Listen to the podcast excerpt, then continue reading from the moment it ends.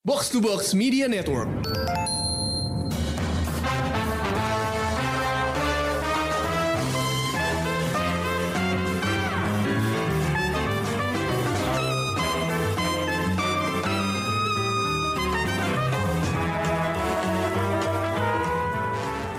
Hai pendengar Showbox, kita baru aja merayakan Hari Film Nasional yang ke-73 di Indonesia pada 30 Maret lalu.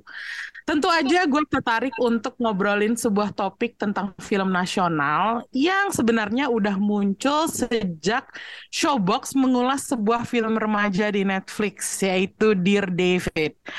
Film itu waktu keluar ternyata banyak dapat tanggapan negatif. Padahal bagi gue film itu justru edukatif gitu.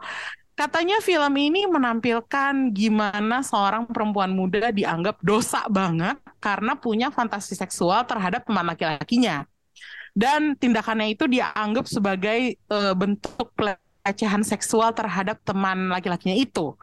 Waktu itu kita sudah sempat bahas Dear David uh, di sebuah review, tapi sekarang gue mikir lagi, ada nggak sih film-film lain yang punya tema yang bikin orang nggak nyaman dan akhirnya malah jadi marah.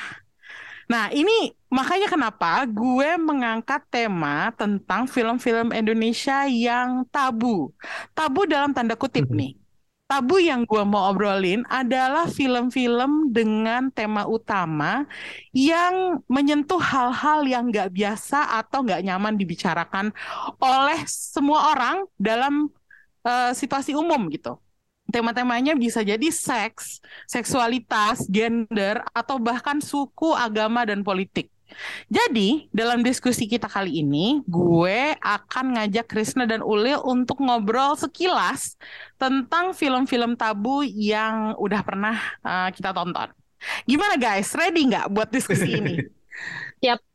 Yes, Mari kita mainkan. Siap ya? Yep. Mari kita mainkan. Oke, okay. ini uh, gue ngomongin film-film tabu di sinema Indonesia ya. Tapi sebenarnya gue merasa definisinya itu belum belum fix gitu. Okay. Uh, eh, jadi gue pengen tanya dulu, ini film-film tabu di sinema Indonesia bagi lo itu apa? Gimana lo mau mendefinisikan film tabu? Apakah itu hanya film-film yang menyentuh tema seks seperti seks bebas, seks di luar nikah, seks di bawah umur, dan seksualitas seperti LGBT, atau juga hal-hal yang menyentuh seperti suku dan agama. Karena kalau bagi gue, definisi sebuah film tabu di Indonesia adalah film-film yang menyentuh hal apa pun yang bikin orang nggak nyaman mungkin bagi banyak orang ini adalah seks dan seksualitas. Tapi anehnya bagi gue ini bukan tema yang asing dan nggak apa-apa kalau mau gue obrolin atau gue tonton di layar. Jadi gue pengen tahu menurut kalian tema apa ya definisi film tabu itu apaan? Hmm, kalau dari KBBI sendiri tabu itu kan hmm. apa ya kayak sesuatu yang dianggap suci, jadi nggak boleh disentuh, nggak boleh diucapkan, nggak boleh dibahas gitu kan berarti. Mm. Ya kalau konteksnya dibawa ke film, ya mm. berarti itu film yang ngebahas uh, fokusnya ada di tema-tema yang apa ya, buat sebagian orang itu nggak boleh dibahas kali ya. Ya kayak lu bilang tadi nggak nyaman untuk dibahas gitu. Ya ya ya temanya kurang lebih sih kayak yang udah lu sebutin tadi juga sih. Ya buat sebagian mm. orang ya ya ya buat gue sendiri sih juga uh, banyak hal yang dianggap tabu buat gue sih enggak gitu jadi ya beda juga tiap apa ya buat apa itu personal banget sih sebenarnya kan buat yeah. setiap orang sesuatu yang tabu tuh beda gitu Betul, itu personal banget. Ini ya, gue ada contoh lain. Yang bikin gue nggak nyaman itu adalah kalau sesuatu menjadi hiperbolis agama hmm. misalnya. Misalnya ada adegan di film di mana ada pembacaan ayat Al-Qur'an yang berlebihan, bagi gue itu nggak nyaman sama sekali buat gue tonton. yeah. Lain halnya ya yeah. kalau adegan itu datang dari dokumenter. Okay. Yang mungkin akan lebih real, lebih hmm. genuine gitu. Tapi di film kadang-kadang adegan baca ayat Quran kalau misalnya lagi adegan apa ya uh, exorcism gitu misalnya, yeah, yeah, yeah. gue tuh suka nggak nyaman nontonnya mm -hmm. karena kok di exaggerate jadi hiperbolis. Gue merasa, yeah. aduh kok ini palsu banget sih gitu. jadi Nggak, karena agama juga hal yang privat buat gue ya. Gue Ya. sama sekali nggak nyaman mendiskusikan hal-hal apa pun tentang agama keagamaan gue dengan orang lain. Iya. Meskipun gue muslim loh ya, maksudnya gue nggak keberatan menyebutkan bahwa gue muslim, tapi gue nggak mau membahas uh, soal Agama. keagamaan gue dengan orang Hmm, lain gitu. iya. Jadi makanya ini sesuatu hal yang sebenarnya bisa dibilang gue tuh tabunya terbalik sama mayoritas Tabu. masyarakat Iya. gitu ya. Gitu. Kurang lebih sama sih gue juga Oke. eh, nggak nggak suka ketika film tuh terlalu preachy gitu. Berarti kurang lebih sama kan. Hmm. Terlalu menceramahi atau apa kayak gitu-gitu. Kalau Oke, gue nah sekarang Ulil gimana? Ulil, definisi tabu lo gimana Ulil? film yang sensitif banget sih dengan budaya-budaya ketimuran. Oke. Ya itu tadi teks, terus em, hal-hal yang dekat banget sama kita, tapi kok yang tadi apa ya dianggap jadi apa banget sih gitu. Padahal itu edukasi gitu supaya tahu. Terus Hmm. Menurut gue film-film yang juga mengulik tentang sejarah sih. Oh, Ah, Ya, betul, betul. kayak iya gitu kayak iya, banyak iya. apa ya? Gue menganggap itu tuh hal yang sejarah yang memang perlu diceritakan dan kita masih tahu gitu. Hmm, hmm, hmm. Kenapa mesti Hmm. ditutup-tutupin dan eh, malu-malu gitu atau Iya. kayak kenapa mesti lo simpan-simpan gitu. Yang Hmm. terakhir adalah em, lumayan kalau Emi tadi agama ya, cuman gue beberapa kali nonton yang mungkin kalau ada kebanyakan agama agak belenek, tapi buat gue itu jadi satu pengetahuan baru karena gue minoritas sih untuk Oke. film Indonesia ya. Hmm. Nggak masalah sih Lil, kalau menurut gue. Iya, dan kayak oh gitu, oh emang se- segininya gitu. Jadi Ah. kayak ya ya itu ma- termasuk dalam sensitif yang tadi sih agama itu. Hmm. Itu sih. Tapi misalnya kalau agamanya itu agama lo sendiri, apakah lo nyaman nontonnya di layar? ah nyaman tapi dengan porsi yang nggak lebay yang tadi kayak Ame Ah. bilang. Hmm. Ya, Krisna bilang juga kalau preachy kan nggak enak ya kita Iya kayak Mau agama apa pun kayak Buddha Ya, sekalipun gua kalau gua preachy. gua Iya, spesifik ke satu agama ya, ke semuanya gitu. ke semuanya, ya. Hmm. Dengan Hmm. porsi yang pas. Kayak misalnya ngeri-ngeri sedap deh gue ambil contoh. Dia dari Batak tuh Kristen kebetulan. Itu Iya. Hmm. fine buat gue. Masih pas lah ya. Masih pas. Atau kayak, aduh aku lupa dia ada Ave Mariam ya yang dimainin Oh sama ya, Kos Naidi. Itu juga Chico menurut itu ya. yang jadi suster. Ya sama Chico Jericho. Itu juga menurut gue cukup pas tuh. Hmm. Hmm. Gitu. Oke, asal nggak berlebihan aja. Itu kan Asal nggak berlebihan. masalah kita di sini kan memang kalau soal agama itu kalau berlebihan malah jadi tabu buat kita ya. Kayak harusnya sesuatu yang suci, kok malah jadinya kita nontonnya nggak enak gitu. Mm-mm. Itu kan Mm. suatu problem gitu. Em, tapi bagi kalian, apakah eh, film-film yang menyorot kehidupan sosial kemasyarakatan bisa juga jadi tabu? Gue pengen ngangkat sebenarnya sebelum Ulil tadi nyebut ngeri-ngeri sedap, gue nggak kepikiran nih, karena kan itu kan eh, suku ya. Tapi Mm-mm. gue me- mengambil contoh sesuatu yang lain seperti Yuni gitu contohnya. Hmm. Itu kan itu ada juga tentang praktek kehidupan masyarakat di apa ya? Satu Di daerah tertentu lah. satu daerah tertentu yang belum tentu bagi orang lain itu sesuatu yang lumrah. Jadi Mm-mm. mungkin nontonnya kayak agak-agak geli atau serem atau nyaman. gimana gitu. Hah, nggak nyaman Iya. gitu. Hmm. Apakah Ya. film-film kayak gini juga tabu atau bagi lo ini lebih edukasi? Kalau kalau buat gue pribadi sih edukasi ya, maksudnya itu kan menunjukkan realita gitu kan, kayak Mm-mm. kayak mungkin buat sebagian orang yang eh, jauh dari lokasi tersebut, dari setting film tersebut kan nggak tahu gitu ada kondisi tertentu yang sebenarnya sangat apa ya tidak mengenakan untuk golongan tertentu gitu kan, kayak di Uni lah, kan dia kayak apa ya eh, tema utamanya kan tentang pernikahan muda ya, Yes. terus Hmm. ada soal budaya patriarki juga segala macem ya ya itu pastinya buat sebagian orang mungkin tabu kali ya tapi Hmm. kalau buat gue pribadi balik lagi itu sih sebenarnya menunjukkan sesuatu yang realita gitu dan dan itu jadi dikemas sebagai sebuah cerita yang menarik juga sebenarnya kan. Hmm, oke. Kalau Lil gimana Lil? Menurut lo apakah cerita-cerita kehidupan sosial masyarakat yang di tempat nun jauh di sana itu menjadi sesuatu yang tabu alias nggak nyaman buat ditonton atau ya udah terima-terima aja gitu? Kalau buat gue sih eh tabu ya. Walaupun pada akhirnya eh, itu jadi edukasi buat gue. Cuman pas nonton gue amazed gitu loh kayak oh gitu. Masih ada gitu ya. Iya, sih ada nih gitu. Gimana ya ngomongnya? Em, mungkin karena gue pun jarang menonton film-film yang kayak gini, jarang Hmm. mengkonsumsi film-film yang kayak gini. Begitupun dengan kita belum banyak punya jenis film yang kayak gini. Jadi kita tuh masih tabu. Pas pas gue nonton, gue nyaman. Gimana ya ngomongnya?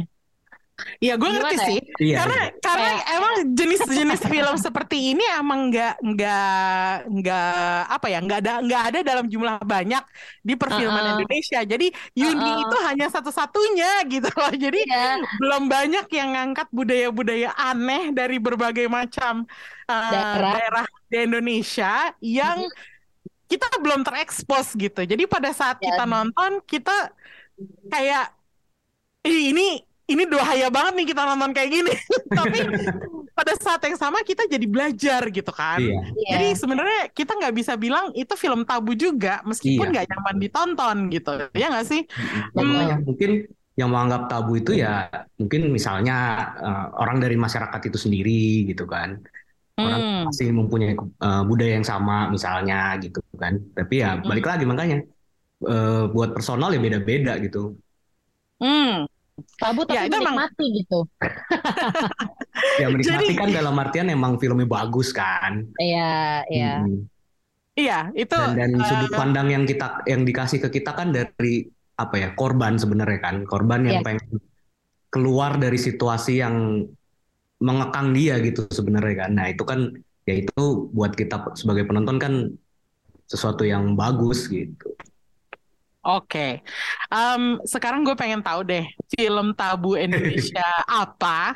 Tabu masih dalam tanda kutip nih ya, karena Ya. kita belum benar-benar mendefinisikan banget sampai harus jadi masuk kamus atau gimana gitu. Jadi gue Mhm, pengen tahu film Indonesia tabu apa yang pernah lo tonton, tapi ternyata lo suka banget. Hmm. Oke. Gue gue mulai ya, gue mulai Ya. ya. Mm-mm. oke. Eh, gue sebenarnya ada dua film. Film pertama yang gue tonton yang semua orang udah tahu itu adalah Lovely Man. Itu Ah. Doni Doni Damara jadi waria. Waktu pertama kali film itu tayang di bioskop, gue sempet shock bahwa film seperti itu boleh main di bioskop. Hmm. Gue nggak tahu apakah mungkin pada pada tahun mainnya tersebut film itu di, diterima karena animo masyarakat yang lebih permisif atau gimana. Tapi kok gue merasa kayaknya itu anomali banget bahwa Lovely Man tuh bisa sesukses itu gitu. Hmm. Jadi eh, bahwa seorang Doni Damara memerankan waria itu hal yang apa ya menakjubkan dan gak biasa buat gue. Tapi karena filmnya bagus, jadi akhirnya gue suka gitu. Eh, sayangnya film kedua yang mau gue ajuin itu film yang mungkin gak banyak orang yang tahu.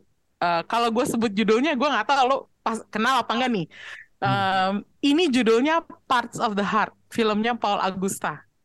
Oh, Ada yang belum pernah denger? Gue belum nonton. Belum, Belum belum. nonton kan? Mm-mm. Itu itu film memang nggak pernah main di bioskop, dia mainnya di Oke. festival. Eh, bercerita tentang cowok gay namanya Peter dan dia diceritakan dari usia 10 tahun sampai 40 tahun dan perjalanan hidup dia. Sebenarnya kalau dilihat dia ceritanya lumayan biasa aja gitu kayak slice of life-nya pria gay. Um, dan itu terasa lebih slice of life lagi karena yang main jadi Peter itu aktornya beda-beda. Salah satunya Joko Anwar. Oke. Oh, Dan oke. dan hampir nggak ada Gue orang terkenal yang main filmnya. di sini. Hah. Mm-mm. Nah, bahkan 10 tahun kemudian dari saat gue tonton, gue masih mengingat film ini eh, sebagai sebuah film yang ah kenapa ya? Ini gue nggak nonton di bioskop. Waktu itu gue nontonnya cuma di sebuah auditorium kecil dengan proyektor yang biasa aja yang terus emang sih ada Paul Agustanya datang ke uh, pemutaran. ke pemutaran filmnya. Tapi kok gue agak-agak menyayangkan bahwa nggak pernah main di bioskop tapi kalau main di bioskop juga kayaknya nggak mungkin diterima sama masyarakat umum gitu karena temanya sama sekali tabu buat masyarakat Indonesia gitu. Jadi, tapi gue suka banget sama film itu dan sampai sekarang gue masih inget adegan-adegannya, uh, apa yang terjadi di film itu gitu. Jadi, gue pengen tahu apakah lo berdua ada nggak film-film yang yang tabu tapi lo suka gitu. Hmm. Okay. Uh, kalau gue tabu dalam tanda kutip nih ya, karena menurut gue sih nggak tabu gitu. Tapi kayaknya menurut sebagian besar masyarakat sih tabu. Pertama tuh ya tadi Lovely Man tuh salah satu film Indonesia favorit gue sepanjang masa juga yang tadi udah lu ceritain. Hmm. Tapi ya ya udah gue sebut yang lain kalau gitu kali ya. Silakan silakan. Dulu gue juga suka banget itu berbagi suami. Oh. Nah, kalau yang ini sih gue lumayan ya, ya, ya, sama ya. apa gue nggak nyaman sama temanya juga kalau ini sih sebenarnya. Okay. Karena ini kan aku masih belum cukup umur waktu itu. Wow, gue udah kuliah. Aku nontonnya telat. hmm, ya itu itu kan tentang apa ya? Tentang poligami kan. Tapi mm. di sini di, di di apa ya? Di diceritakannya itu dari sudut pandang si perempuan-perempuannya apa gimana kayak eh, jadi ada tiga cerita kan di situ. Jadi ada kayak apa ya? pengorbanan mereka harus menghadapi situasi poligami kayak gitu-gitu apa ya ya sebagai korban lah di sini perempuan itu sih mungkin maksudnya temanya gue agak kurang nyaman poligami tapi filmnya bagus banget karena ya itu penceritaannya dari sudut pandang perempuan sih jadi menurut gue lebih lebih inilah lebih fair gitu. Hmm, Oke. Okay. Kalau Ulil apa Lil? Kalau gue mungkin agak kekinian. Mm-hmm. gue lagi suka banget sama autobiografi sih yang terakhir. Itu tuh gue bener-bener amazed sama ya, film ya, ya. itu bahkan sampai sampai selesai film nonton gue tuh langsung WhatsApp Krisna kenapa gitu tapi yang menurut lo tabu dari autobiografi apanya Lil membuk ini membuka tentang orang berseragam Hmm, ah. ya betul. Ya, ya, ya, ya. Itu sih, okay. itu kan, uh, kalau kita ngelihat kasus belakangan ini kan kayak misalnya ya di di apa namanya di berita-berita sekarang tuh kan itu udah cukup dekat banget ya. Tapi kayak hmm. oh iya gitu kayak mobil dengan plat apalah, nyetir dengan hmm. seragam apa tiba-tiba bisa marah lah gitu kan. Terus hmm. digali lebih dalam dengan pendekatan ke masyarakat yang lebih real gitu ya. Hmm. Itu tuh bener-bener bikin gue amazed gitu loh. Hmm. Kayak aduh gimana ya kayak kayak tiba-tiba tuh gue berpikir kayak one day gue punya pasangan berseragam kayak kuat gak ya gue gitu? Oh. Wah mikirnya jauh banget nih ternyata si Ulil ya. Sampai berandai-andai. Gimana kalau bisa terjadi pada diri lo gitu? Iya kebetulan gue belum belum menikah dengan belum menikah terus kayak gimana kalau misalnya kayak wow, apakah ini menutup jodohku atau bagaimana kayak gitu kan? okay. Tapi kan tapi kan ya dari film itu tuh mungkin gue menganggap itu ya oknum aja kali ya. Tapi tapi walaupun cuman oknum, itu tuh bener-bener kuat di film itu yang sampai ke bawah-bawahnya tuh bener-bener hormat gitu loh. Karena karena kalau menurut gue uh, ini autobiografi tuh oke. Okay, tabunya adalah sebenarnya di otoritas di yeah, pihak yeah. yang yang menjadi harusnya uh, apa ya penegak hukum mm -hmm. keadilan tapi pelayan masyarakat pelayan ya, masyarakat ya tapi ternyata ternyata kenyataannya di dunia nyata pun kita melihat nggak semua pelayan masyarakat itu itu mulia gitu. Jadi iya. Nah ini agak-agak apa ya? Iya nggak enak sih kalau ditonton. Bener hmm. juga sih. Iya. Kayak itu. itu bisa menjadi satu hal yang tabu karena kenyataannya memang kayak gitu Sepahit nggak itu. enak gitu. Ah, Iya. itu gitu. Iya menarik sih. Jadi nggak Gitu. emang selamanya nggak harus seks, nggak harus tentang apa ya Religi. eh, LGBT atau LGBT, ya. religi gitu. Tapi bisa juga sesuatu hal yang sesimpel politik atau sejarah gitu. Hmm. Ya kan? Satu lagi, mm-mm. satu lagi Suhokgi sih. Oh oke. Aktivis.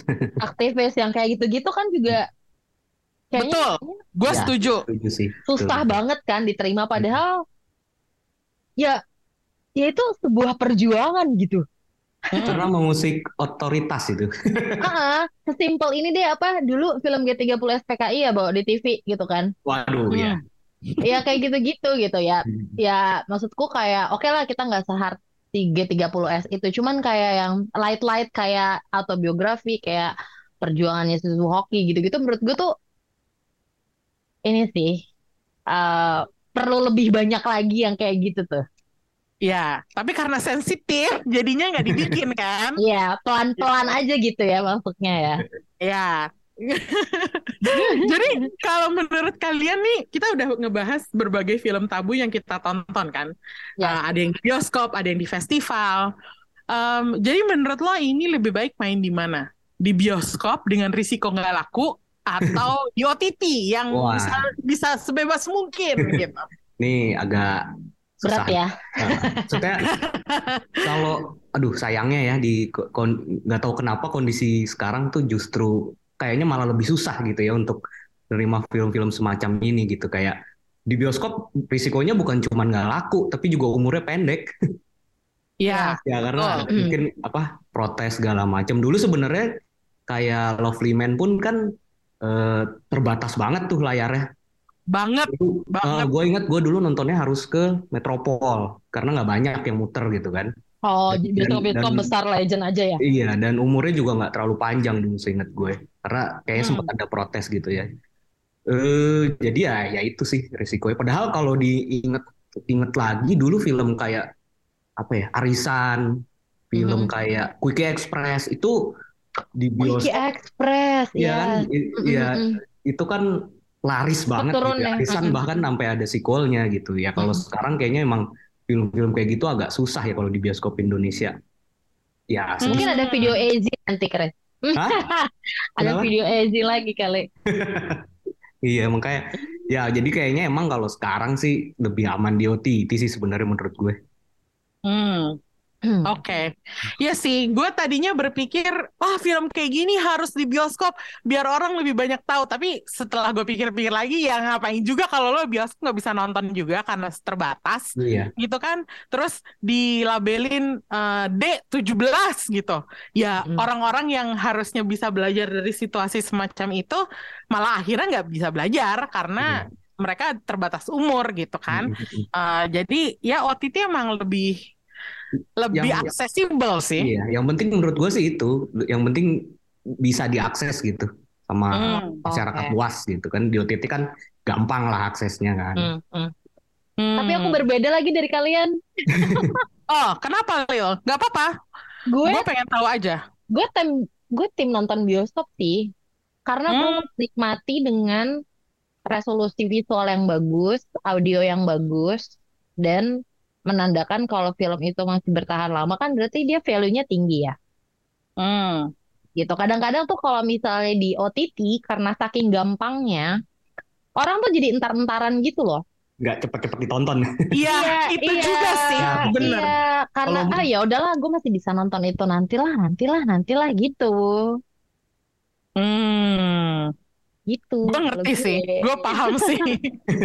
Jadi lo, menurut lo tetap ya film-film tema sesensitif apa pun kalau misalnya bisa masukin bioskop gitu. Ah, ah, kalau bisa kalau bisa masukin Kalau bioskop bisa gitu. ya, gue sih Kalau setuju. Kalau kalau gue Ah, pribadi juga ah, kalau bisa mah sebaiknya di bioskop gitu. Tapi Bioskop. menghindari risiko sekarang ya kondisi sekarang.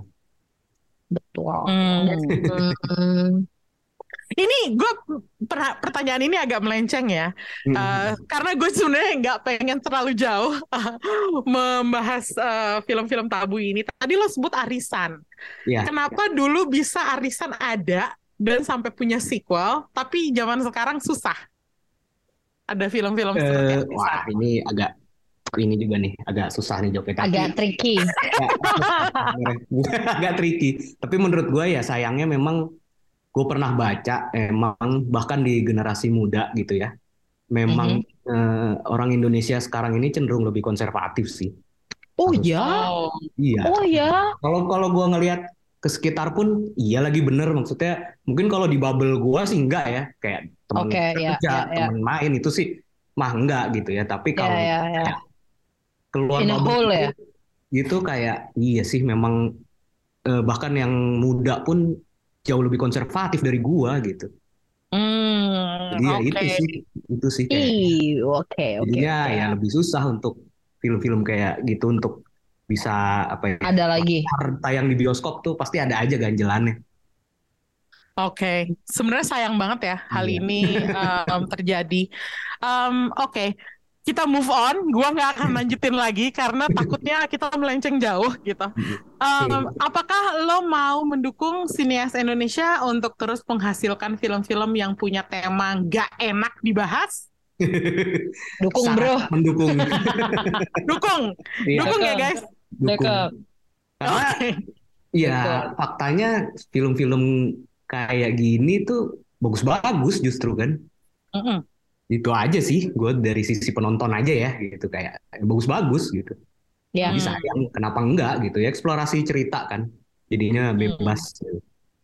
Oke. Kalaupun kalaupun apa namanya nggak eh bisa tayang di Indo gitu kan? Kan mereka kan biasanya ikut film-film festival di luar Iya, gitu kan. banyak Mm. Ya, Nah itu betul. itu itu sih yang gue sayangin kayak kadang-kadang kita tuh nggak mau buka mata dengan film yang oke. Tunggu sampai kita menang di luar dulu, baru lu masuk ke sini. Itu sering kejadian sih. bahkan banyak yang Banyak kan yang kayak justru gitu. ini apa udah sukses di luar tapi nggak bisa tayang di sini Iya, iya. kan Autobiografi salah satunya. malah kita nggak bisa nonton gitu autobiografi masih masih masih mending lah masih akhirnya tayang gue Iya, ingat masih akhirnya dulu tayang. ada filmnya Teddy Suryatmaja juga itu yang main si Reza Rahadian sama Ratu Felicia Hmm? Something in the Way judulnya itu Hmm. kan akhirnya nggak pernah tayang di Indonesia makanya gue sampai sekarang pun belum nonton film itu padahal gue pengen banget nonton film itu Hmm. Iya, sebenarnya Ya. bener sih. Kalau mau bikin, bikin aja gitu ya. Em, yang harus kita perhatiin adalah tanggapan penonton gimana. Nah, Jadi Itu dia kalau menurut gue, bagi sinias Indonesia, kalian maju terus pantang mundur deh. Jadi Iya. lo punya tema apa pun, jadiin film aja. Mau angkat tema politik karena tahun depan kita pemilu, ya sok aja gitu. Silakan aja. Misalnya mau ada yang ngangkat lagi tema poligami, silahkan. Malah gue sekarang jadi pengen lihat eh, film tentang poligami, eh, tentang gimana kalau misalnya suatu suami punya empat istri. Itu belum ada film yang gue pengen lihat. Gue pengen nonton. Set empat. berbagi suami gue nggak tahu sih di OTT ada gak ya berbagi suami gue lupa deh Nah, maksud gue gitu gitu loh. Justru yang gue harap penontonnya bisa lebih dewasa dalam menyikapi film-film bertema sulit ini. Seperti yang Krisna tadi bilang, eh, masyarakat Indonesia sekarang mungkin lebih konservatif. Entah karena apa. Gue nggak akan membahas hal itu di sini. Karena ini podcast film, bukan podcast sosiologi gitu. Em, Jangan karena suatu film punya unsur-unsur yang beda dari kehidupan lo sebagai penonton, terus seenaknya aja lo jadi julid, terus protes, terus boykot Padahal gitu. kadang belum nonton juga padahal Iya, padahal belum nonton juga gitu ya. Film itu adalah karya seni kan yang harusnya bisa ditonton untuk hiburan. Kalau suatu tema itu nggak cocok sama kehidupan pribadi lo, ya udah nggak usah ditonton. dilewatin aja Dilewatin aja, nggak usah ditanggepin, apalagi dibenci gitu. Jadi ya untuk masa depan, gue harap perfilman Indonesia tuh bisa lebih variatif lagi ya dalam menyodorkan tema-tema yang mau diangkat sebagai film gitu. Kan nih sekarang ceritanya sinema Indonesia kan udah bangkit kan, kita udah sering masuk festival luar gitu ya nggak sih Iya. seperti Ulil bilang tadi gitu. Nah, itunya yang harus dipertahankan. Kalau udah sampai sejauh ini, kita tuh harusnya bisa lebih jauh lagi. Jadi, gue harap sineas dan penonton dua-duanya bisa partisipasi untuk bikin film Indonesia jadi lebih rame supaya gaungnya bisa terasa di seluruh penjuru dunia. Itu sih harapan gue buat film Indonesia berikutnya, termasuk film film-film tanda kutip tabu ya. Jadi Ya. eh, mau sesensitif apa pun ya kalau emang nggak enak buat lo ditonton gak usah nonton. Tapi kalau bisa ya lo tontonlah untuk belajar Tonton. sesuatu yang baru gitu. Ya nggak sih? Ya. Yes. Oke, thank you guys udah dengerin. Eh, selamat Hari Film Nasional dan kita ketemu lagi di episode lainnya. Bye-bye. Bye. Bye.